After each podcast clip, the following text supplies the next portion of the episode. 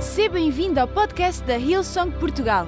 Preparamos esta mensagem para que sejas inspirado e levado à ação pelo poder transformador do Evangelho.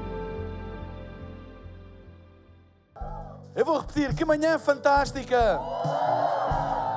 Bem-vindos às celebrações do segundo aniversário da Hillsong Portugal. E como o Ruben disse, 17 anos eh, enquanto igreja. E ontem tivemos eh, no Porto e hoje também vai haver no Porto e vão estar em direto connosco aqui de Lisboa. Mas é sempre uma grande alegria nós podermos celebrar eh, aniversários. Sabem, celebrar aniversário não é ter os nossos olhos no passado, é sermos gratos por aquilo que Deus fez, mas focados naquilo que Deus vai fazer. E sabem, tudo acerca desta celebração de aniversário é tudo acerca da expectativa daquilo que Deus vai fazer. Porque se Ele fez até agora, se Ele fez assim até agora, se Ele já nos espantou tanta vez até agora, imaginem como é que não será. Imaginem como é que não será para o ano. Imaginem como é que não será daqui a dois anos. Imaginem a próxima geração daqui a dez anos. Imaginem como é que será. Então, é tudo acerca de foco no futuro. E é sempre um momento de festa, é sempre um momento de grande alegria, um mix de emoções, de gratidão por aquilo que já aconteceu, mas de muita expectativa por aquilo que vai acontecer também. Eu queria agradecer a todos os que nos visitam por, eh, pela primeira vez, terem vindo. E como o Ruben há pouco disse, nós vamos ter mais duas reuniões aqui em Lisboa, 3 e meia da tarde, 5 e meia da tarde, e no Porto também. Vão estar em direto connosco na reunião das 3 e meia também. Ah, então, nós vamos ter programa diferente em todas as reuniões, vamos ter algumas surpresas. Tcharam! Vamos ter algumas surpresas. E na reunião das 3 e meia, nós vamos ouvir algumas pessoas. Algumas pessoas.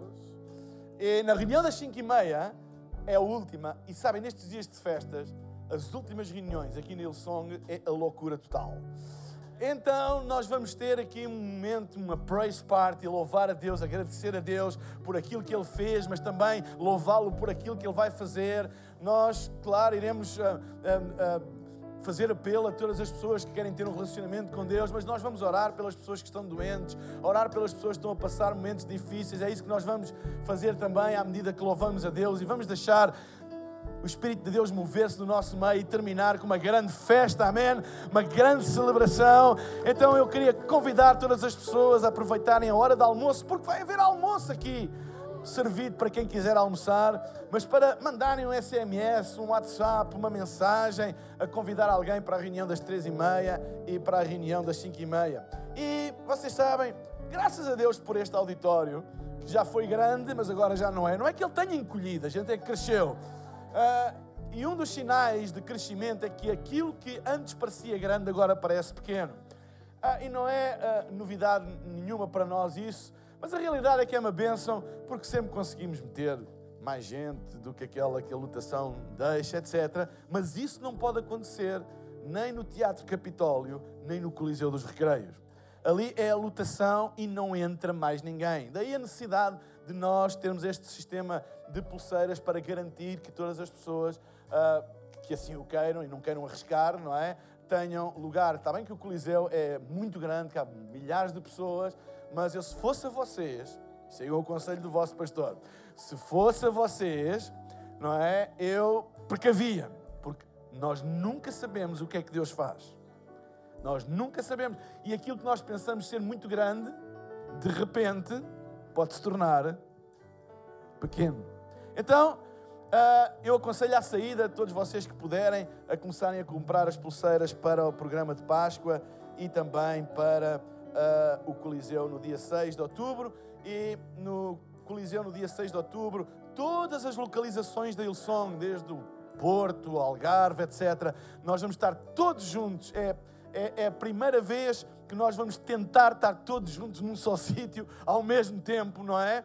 Porque é sempre complicado e sempre reuniões diferentes. Sabem, às vezes falo com pessoas e dizem assim: oh, olha, sabes, eu tenho um colega de trabalho que vem à nossa igreja e eu não sabia porque eu venho à reunião das 11h30 e ele vem à reunião das 5h30. E já há um ano que a gente vem à igreja e não sabíamos que éramos da mesma igreja. Então, para evitar isso, nós vamos tentar colocar toda a gente numa só localização, num só horário e fazer uma festa absolutamente incrível. Amém? Amém. Dá um high five a cinco pessoas e pergunta: estás pronto para ouvir a palavra de Deus nesta tarde?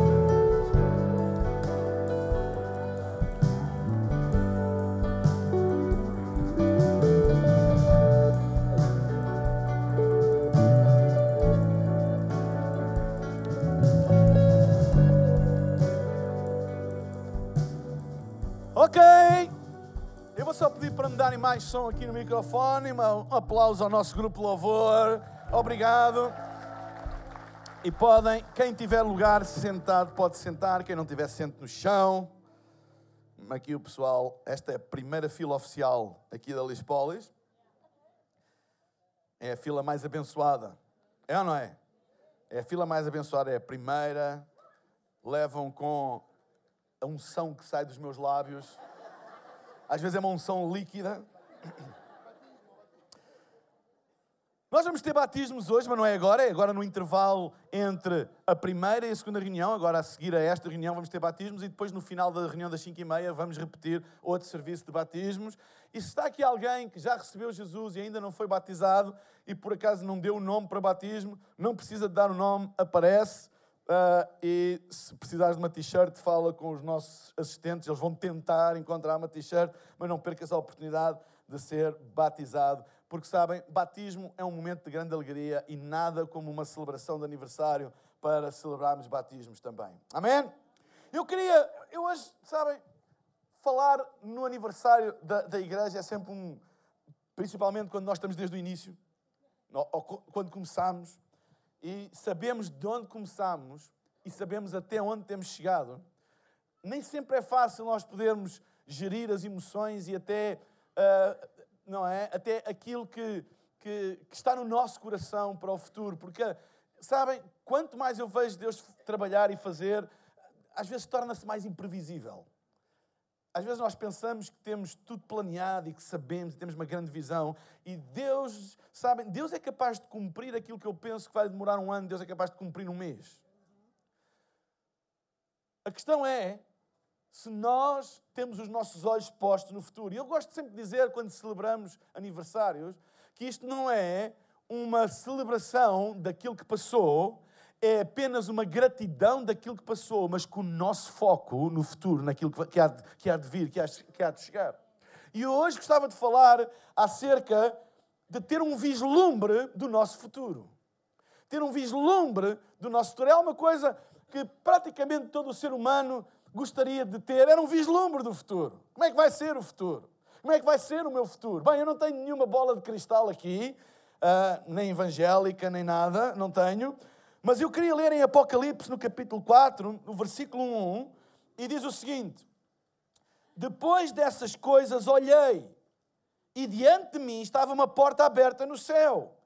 A voz que eu tinha ouvido no princípio, falando comigo, como uma trombeta, disse: Só para cá e te mostrarei o que deve acontecer depois dessas coisas. Sabem?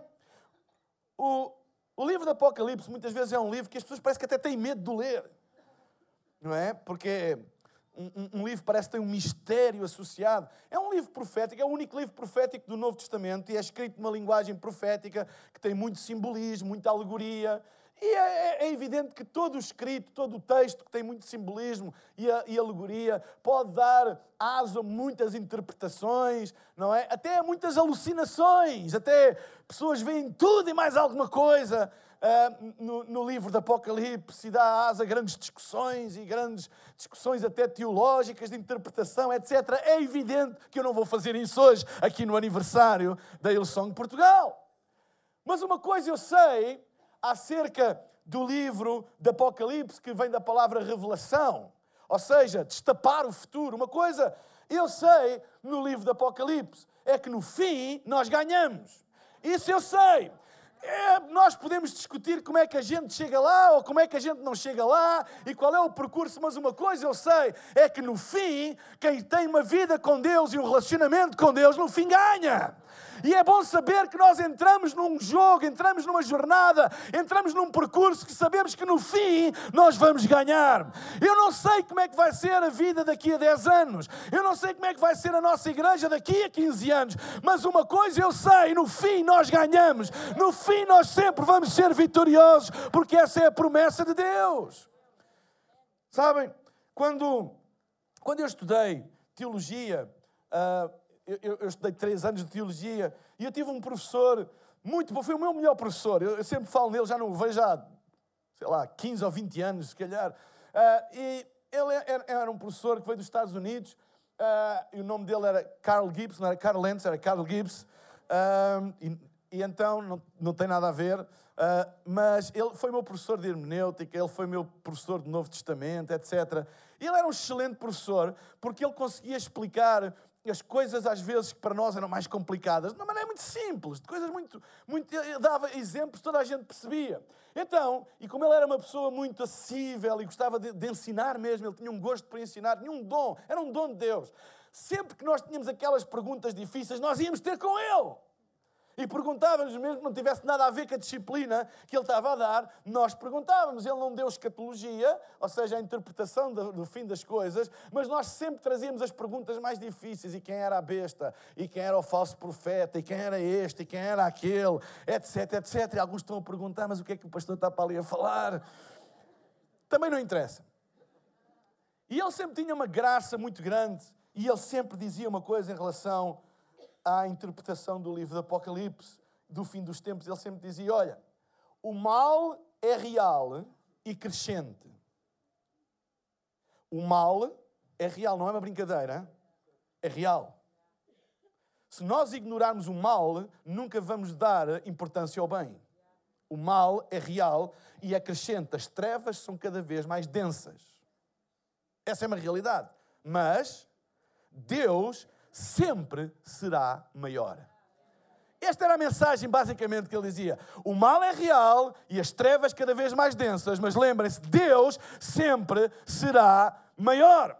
Sabem, quando nós dizemos que o melhor está para vir, isto não é meramente uma, uma linguagem motivacional para animar as pessoas, isto é baseado na natureza de Deus. Com Deus, tudo aquilo que Deus faz é melhor. A Bíblia mostra na Epístola aos Hebreus, quando o escritor da Epístola aos Hebreus estava a escrever aos judeus, aos Hebreus, e a explicar que a nova aliança do sangue de Jesus era melhor do que a antiga aliança, e esta é a palavra-chave do livro aos Hebreus, é a palavra melhor, em que o escritor estava a tentar mostrar que esta nova aliança era melhor. Porquê? Porque tinha melhores promessas. Não que as antigas fossem más, mas estas eram melhores. Tinha um melhor sumo sacerdote. Não que o antigo fosse mau, mas este era melhor. Por isso, a nova aliança é melhor do que a antiga. Não que a antiga fosse má, mas esta é melhor. Porque esta é a natureza de Deus. Não há nada que Deus toque que não fique melhor. Não há nada que Deus restaure que não fique melhor. Sempre que Deus toca e restaura uma pessoa, fica melhor do que aquilo que ela era.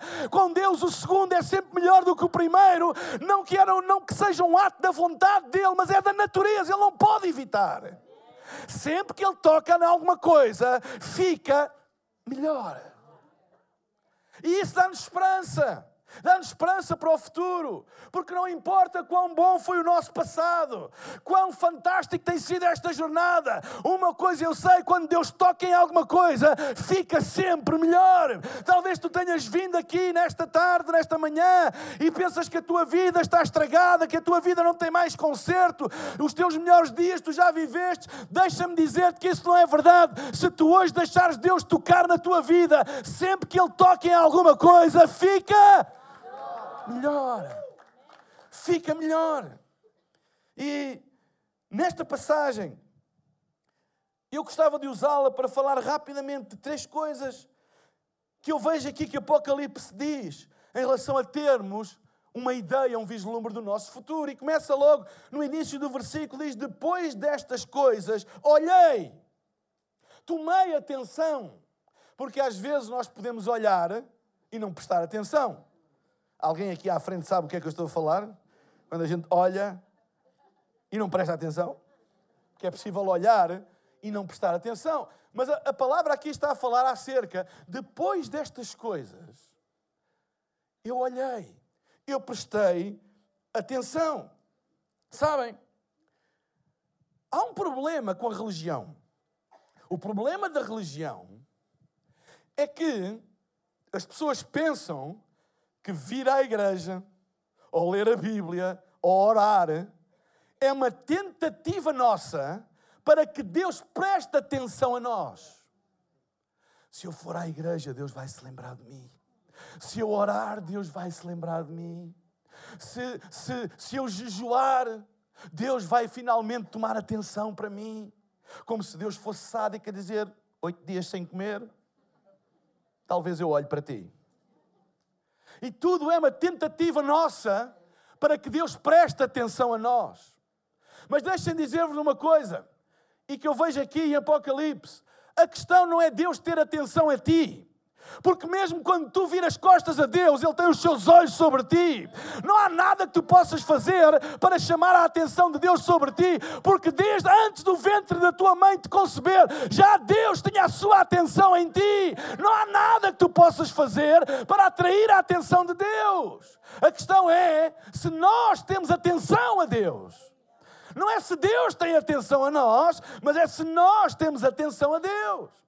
Eu não venho à casa de Deus para que Deus tenha atenção a mim e mostre: olha, Deus, vê como eu sou bom, vê como eu até sou melhor que os outros, vê como eu até venho e os outros não vêm, vê como eu creio e os outros não creem. Isso está errado, não levas nada de Deus se pensares assim, porque não há nada que tu possas fazer para atrair a atenção de Deus, porque quando tu não fazias nada, quando tu nem acreditas em Deus, quando tu até blasfemas de Deus, quando tu até negas a existência de Deus, isso não muda a atenção que Ele tem sobre ti e os olhos de Deus sempre estão sobre ti. A questão é ao contrário: será que tu prestas atenção a Deus?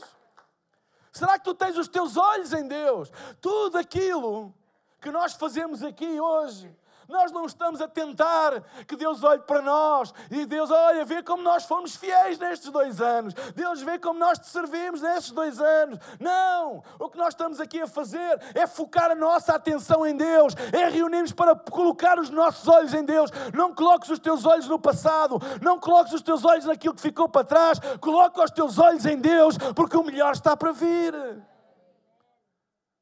Tomar atenção, presta atenção. Estava a palavra de Deus aqui a dizer: tomei atenção, toma atenção. Sabem, a base do espírito religioso é esta: chamar a atenção de Deus para nós, ver como somos bons, ver como eu sou melhor do que os outros, ver como eu faço melhores obras do que os outros, como se Deus ficasse muito impressionado. Como se Deus ficasse muito impressionado por aquilo que nós fizemos durante estes dois anos ou 17 anos. Como se Deus hoje estivesse muito espantado de ver todas estas pessoas e tudo aquilo que está a acontecer aqui. Como... Não! Não é nada disso. Se é assim que pensamos, nós estamos a falhar o alvo. Tudo aquilo que se passa é para que nós possamos colocar a nossa atenção em Deus. Não Deus em nós, mas nós em Deus. Deus tem grandes coisas preparadas para nós. Ele tem portas abertas para o nosso futuro. Mas se nós não lhe prestarmos toda a atenção, nós vamos perder isso. Por que é que a atenção é tão importante? Escutem, porque atenção, atenção gera acesso. Tudo aquilo ao qual tu dás atenção tem acesso à tua vida. E tudo aquilo que tu não dás atenção não tem acesso à tua vida. Tudo aquilo que tu dás atenção, tu estás a dar uma chave de acesso à tua vida. Lembra-te, atenção gera acesso. Aquilo que tu ignoras não tem acesso à tua vida, para o bem e para o mal.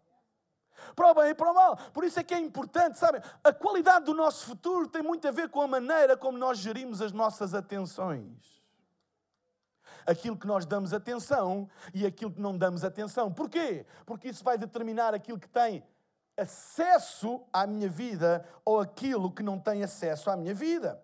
Aquilo ao qual tu dás atenção vai ter acesso à tua vida. Por exemplo, se alguém fala mal de ti, isso só afeta a tua vida se tu prestares, se tu ignorares, não tem influência nenhuma. E nós hoje vivemos numa época que toda a gente quer saber o que é que o outro disse, o que é que aquele disse, e nós prestamos atenção e damos muita atenção a coisas que, se nós não lhes dermos atenção, elas não têm acesso à nossa vida. Há muita gente que vive insegura, há muita gente que vive com medo da opinião dos outros. Porquê? Porque dá atenção a isso, e como dá atenção, isso tem acesso ao seu coração, e essas coisas acabam por influenciar a sua vida e o seu coração. Mas há coisas que, se nós as condenarmos à morte por fome, elas vão desaparecer. Tu podes dizer mal de mim, mas eu não vou prestar atenção nenhuma a isso. Eu não quero ter conversas. É por isso que é muito importante às vezes nós gerirmos as conversas que temos, porque as nossas conversas determinam as nossas atenções. E quando vem alguém ter comigo e quer dizer mal da Paula, ou mal do Joaquim, ou mal do Manuel, eu vou dizer: não, eu não quero saber, eu não quero prestar atenção a isso, porque se eu presto atenção, eu estou a dar uma chave para ter acesso à minha vida. Eu não quero saber. E se eu não quero saber, eu estou a retirar poder dessas coisas sobre a minha vida. Sabem, às vezes há pessoas que estão tão focadas em vencer um vício que ele se torna mais forte. Sabem, eu creio que a melhor maneira de tu venceres uma coisa que te amarra é tu colocares a tua atenção em Deus e cada vez ligares mesmo menos a essa coisa que te amarra. Porque quanto mais tu colocas a tua atenção em Deus, a força magnética do poder de Deus te puxa de tal maneira que aquilo que te amarra perde força, perde poder e não jamais te vai segurar. Há coisas que nós temos de decidir. Eu vou condenar esta coisa a morrer à fome. E eu não a vou alimentar. Há pensamentos, a gente diz, ah, os, os maus pensamentos. Toda a gente tem maus pensamentos. Toda a gente. Não há ninguém que esteja aqui que não tenha maus pensamentos. Porque nós não controlamos os pensamentos que vêm à nossa vida. Que eles vêm. Mas nós podemos controlar o alimento que nós lhes damos. E se nós não alimentarmos esses pensamentos, se nós não alimentarmos esses pensamentos, eles não têm acesso à nossa vida. Toda a gente já teve pensamentos de inveja. Toda a gente. Olhar para uma cena. Sim, pá. Eu merecia mais do que ele ter aquilo. Porque é que eu, ele tem e eu não tenho? Toda a gente já teve pensamentos de inveja. Eu sei que há pessoas aqui na primeira fila a invejarem os meus ténis hoje. Eu consigo sentir esse espírito maligno.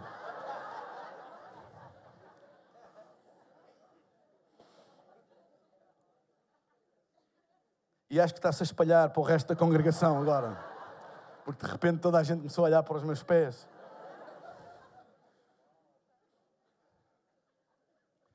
Olhem para a minha cara que é bem mais bonita do que. Mas sabem, toda a gente já teve pensamentos de inveja. A questão é: se tu os alimentares, a inveja tem acesso à tua vida e começa a controlar-te. Mas se tu a fizeres morrer à fome, eu não vou ligar eu não quero saber, eu vou me alegrar com aquilo que os outros têm. Eu não vou dar ouvidos a esses pensamentos. Eu vou condená-los à fome. Ela vem, mas não prospera. O sentimento vem, mas não prospera. E se eu colocar a minha atenção em Deus, em vez dessas coisas, eu estou a fortalecer aquilo que Deus diz acerca de mim e não aquilo que eu sinto. Sabem? Porque sentimentos vêm. Quem é que já não sentiu raiva? Quem é que já não sentiu ódio? Quem é que já não sentiu desejo de vingança? Toda a gente já sentiu, mas se tu colocares a tua atenção em Deus, sabem, essas coisas são condenadas a morrer à fome, porque nós não damos atenção àquilo que vem à nossa vida. Há pessoas que brincam tempo demais com aquilo que vem à vida deles e alimenta e torna-se forte. Lembra-te, atenção gera acesso. Quando nós colocamos a nossa atenção a Deus, isso gera acesso de Deus. Adoração é atenção. Adoração não é cantar músicas. Porque tu podes cantar músicas com a tua boca, mas a tua atenção está noutra coisa qualquer. A tua atenção pode estar apenas se canta bem ou se canta mal. A tua atenção pode estar apenas, sei lá, se gostas da música ou não gostas da música. É aí que está a tua atenção. Mas quando nós adoramos, é uma atenção que nós damos a Deus. Adoração é atenção. Adoração é nós condenarmos à morte tudo aquilo que disputa a nossa atenção e dizer: não, a minha atenção é para Deus. Sabem, adorar a Deus no dia de hoje é darmos-lhe atenção máxima hoje. É dizer, eu não vou deixar que nada me distraia. Eu vou, não vou deixar que nada compita com a atenção que eu vou dar a Deus. Isso é a minha adoração. Se tu tirares a tua adoração sobre determinadas coisas, tu estás a retirar-lhes poder sobre ti. E se deres atenção a outras coisas em vez dessas, tu estás a retirar poder a umas para dar poder a outras. Coloca a tua atenção em Deus.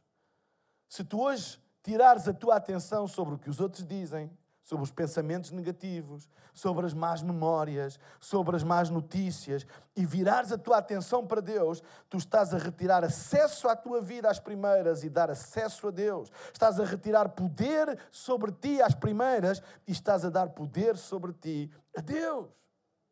Sabem? É tão fácil quando nós celebramos o que quer que seja, ficarmos agarrados a memórias.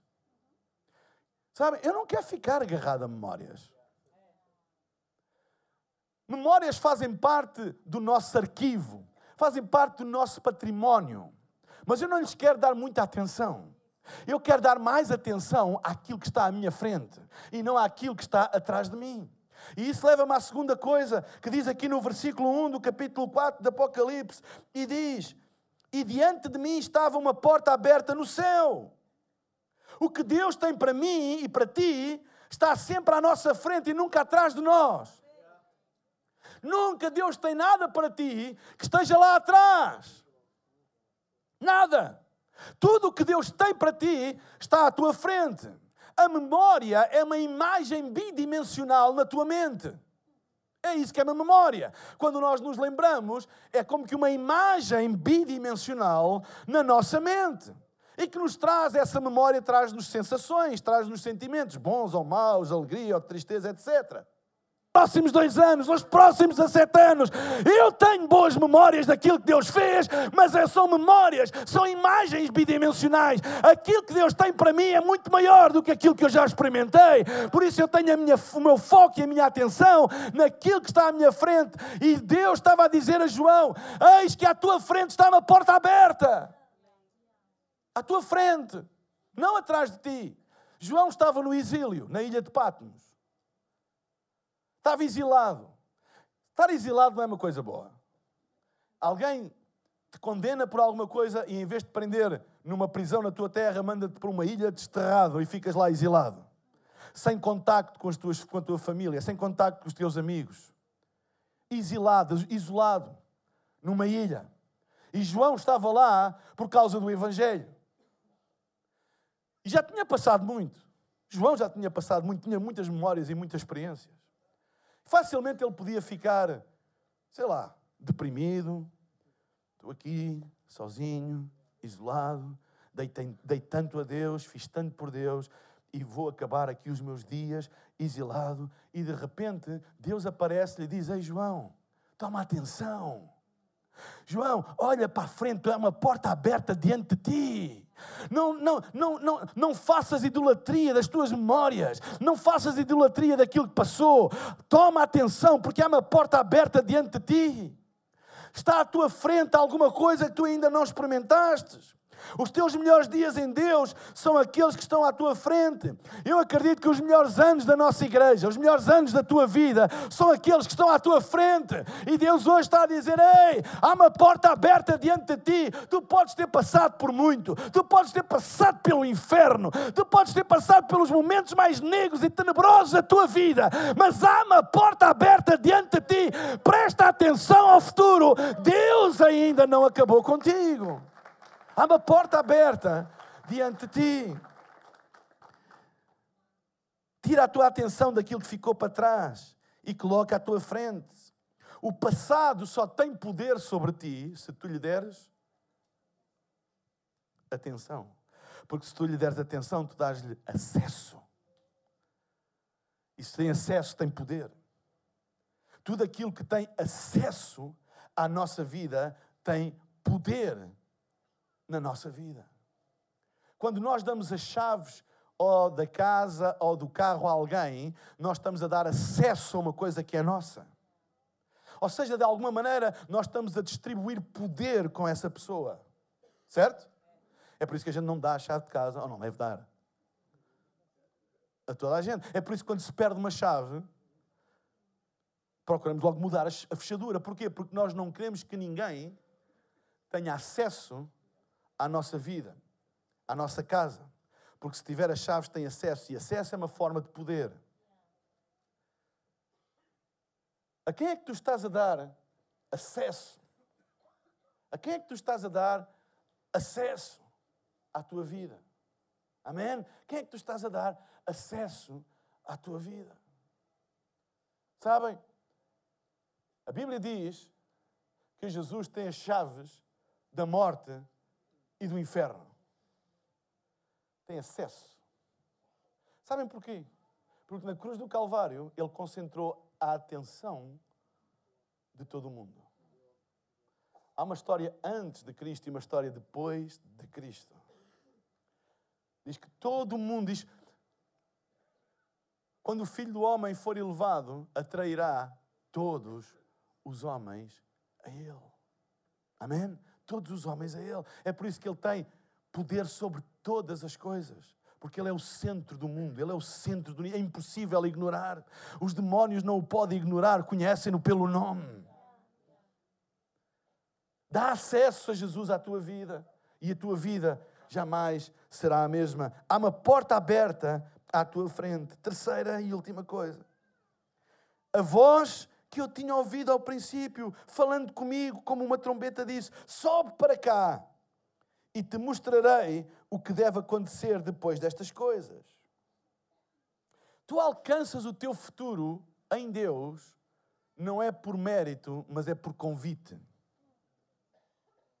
Ele diz: só para cá. Ninguém pode ir à presença de Deus por mérito, tem que ir por convite. Quando nós chegamos à presença de Deus, nós temos que apresentar o convite. E o convite é o sangue de Jesus na nossa vida. Esse é o nosso convite. Nós não chegamos à presença de Deus porque somos bons, nós não chegamos à presença de Deus por mérito, mas porque alguém nos convidou. Nós sabemos que não merecíamos, nós sabemos que não temos lugar sequer na presença de Deus, mas quando chegamos à presença de Deus, dizemos: Deus, eu sei que eu não mereço nada, mas eu recebi um convite. Eu sei que eu não tenho condições de estar aqui, eu sei que não tenho condições de estar aqui na tua presença, mas eu recebi um convite, e o convite foi dado pelo teu filho. Ele disse para eu aparecer eu disse que eu estava lavado, purificado, e se eu apresentasse este convite, eu tinha acesso à presença de Deus. Ele até disse mais: que qualquer coisa que eu pedisse em nome dele me era dado. Então eu estou aqui não por meu mérito, mas eu estou aqui porque eu tenho um convite. O problema da religião é que pensa que é o mérito que traz acesso, mas não é o mérito, é o convite. Vinde a mim, todos os que estáis cansados e oprimidos, e eu vos aliviarei. É um convite. E é interessante que o convite de Deus é para subir. Sobe para aqui. Deus nunca faz convites para descer. Deus nunca te convida para ir para baixo. Sempre que alguma coisa te tentar atrair para baixo, não é de Deus. Porque Deus não faz convites para baixo, Deus faz convites para cima. Tudo aquilo que te tenta puxar para baixo, escusas de orar e jejuar, já sabes que não é de Deus por princípio. Deus nunca puxa ninguém para baixo, Deus levanta todos para cima. Quando alguma coisa te quer atrair para baixo, já sabes que não vem de Deus. Porque os convites de Deus é sempre para cima.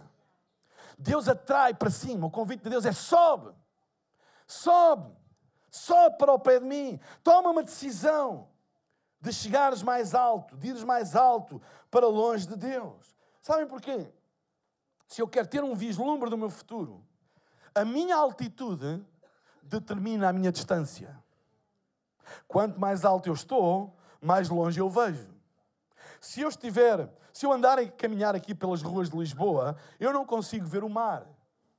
Eu tenho muitos obstáculos à minha frente. O meu ângulo de visão é diminuído por causa da altura. Qualquer obstáculo que se coloca à minha frente, nem precisa de ser muito grande, mas impede-me de ver o mar. Ou seja, a minha perspectiva de horizonte é determinada pela minha altitude. É por isso que quando nós levantamos voo aqui do aeroporto, e mal nós começamos a levantar, a gente começa a ver o mar. A gente começa a ver Cascais. Aqui alguém de Cascais hoje? Ah, o pessoal de Cascais só vem à tarde ficar a dormir de manhã.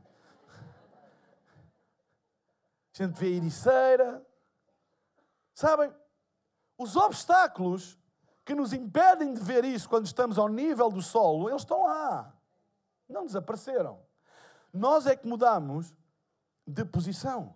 Quando a Bíblia diz que o convite de Deus é para nós subirmos. Sabe, há gente demais a pedir para Deus retirar obstáculos da sua vida. Deus não quer apenas retirar obstáculos da tua vida, Ele quer que tu navegues acima dos obstáculos, porque é possível ver além dos obstáculos. Às vezes estamos tão baixos, há coisas sempre a puxar-nos para baixo, temos uma mentalidade pequena, temos uma, uma, uma visão pequena das coisas, porque andamos sempre a reparar nas coisas mais baixas, damos importância às coisas mais baixas, aquilo que o outro diz e aquilo que o outro fez e tudo coisas pequeninas, e nós não conseguimos olhar mais alto do que isso, porque olha, eh, não me cumprimentou à saída, não me deu um passou bem à saída, não me deu um abraço, e isso começa-nos a puxar para baixo. Mas quando nós nos deixamos elevar mais para cima, essas coisas deixam de ter importância na nossa vida, e nós começamos a olhar mais longe, não que os obstáculos não estejam lá, mas nós estamos mais altos.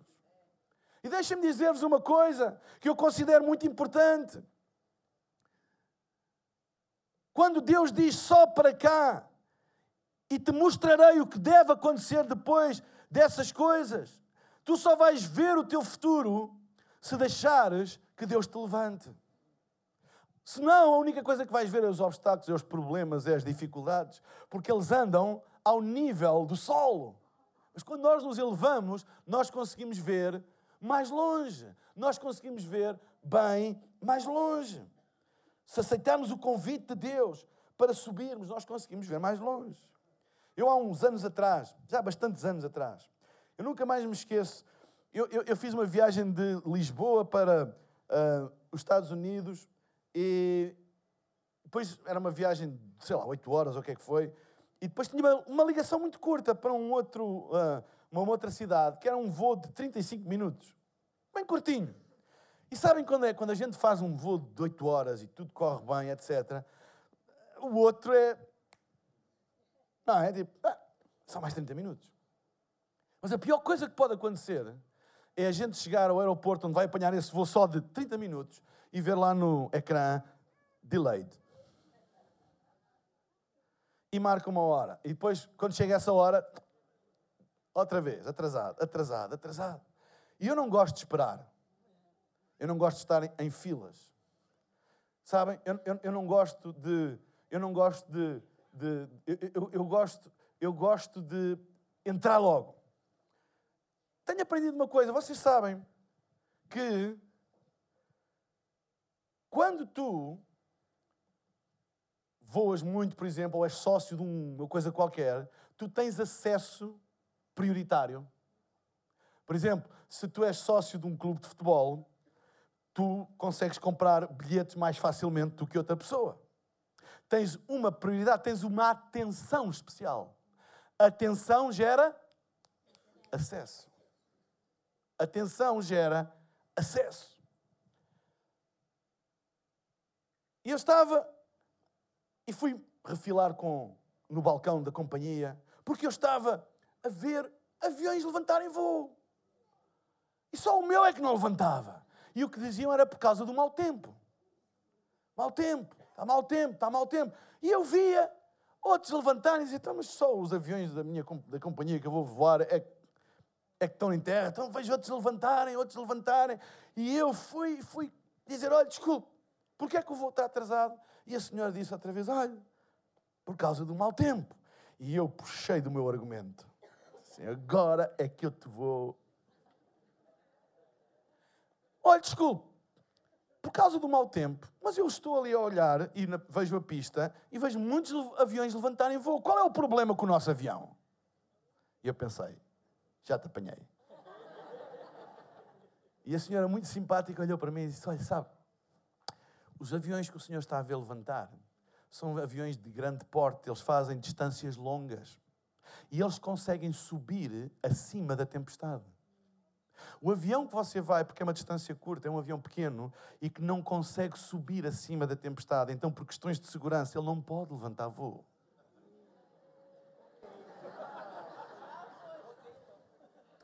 Sim, eu sabia, era, queria só garantir que.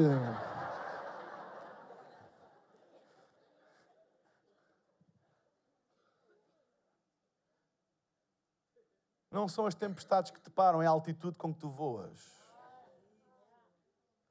Não é a tempestade que te impede de chegares, não é os obstáculos, não é os constrangimentos pessoais. Há pessoas que dizem, ah, eu nunca vou chegar porque eu tenho este problema. Ei, não é o teu problema que te vai impedir, é a altitude que tu atinges. Sabem? Às vezes Deus acalma a tempestade, às vezes Ele eleva-nos acima da tempestade e diz: Tu consegues navegar acima disto.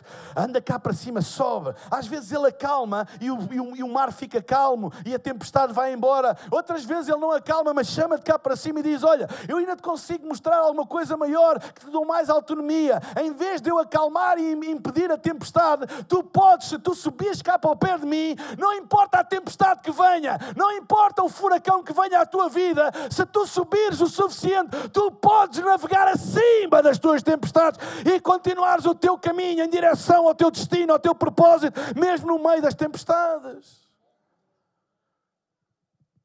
As tempestades só nos param se a nossa altura não for suficientemente alta. É por isso que eu hoje queria terminar deixando um desafio e tenho 25 segundos. 24, 23, 22. Sobe para o pé de Deus hoje. Aceita o convite de Deus. Sobe para aqui.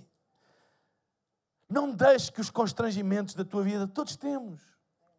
Todos temos razões para parar, todos temos razões para desistir, todos temos razões para baixar os braços. Todos.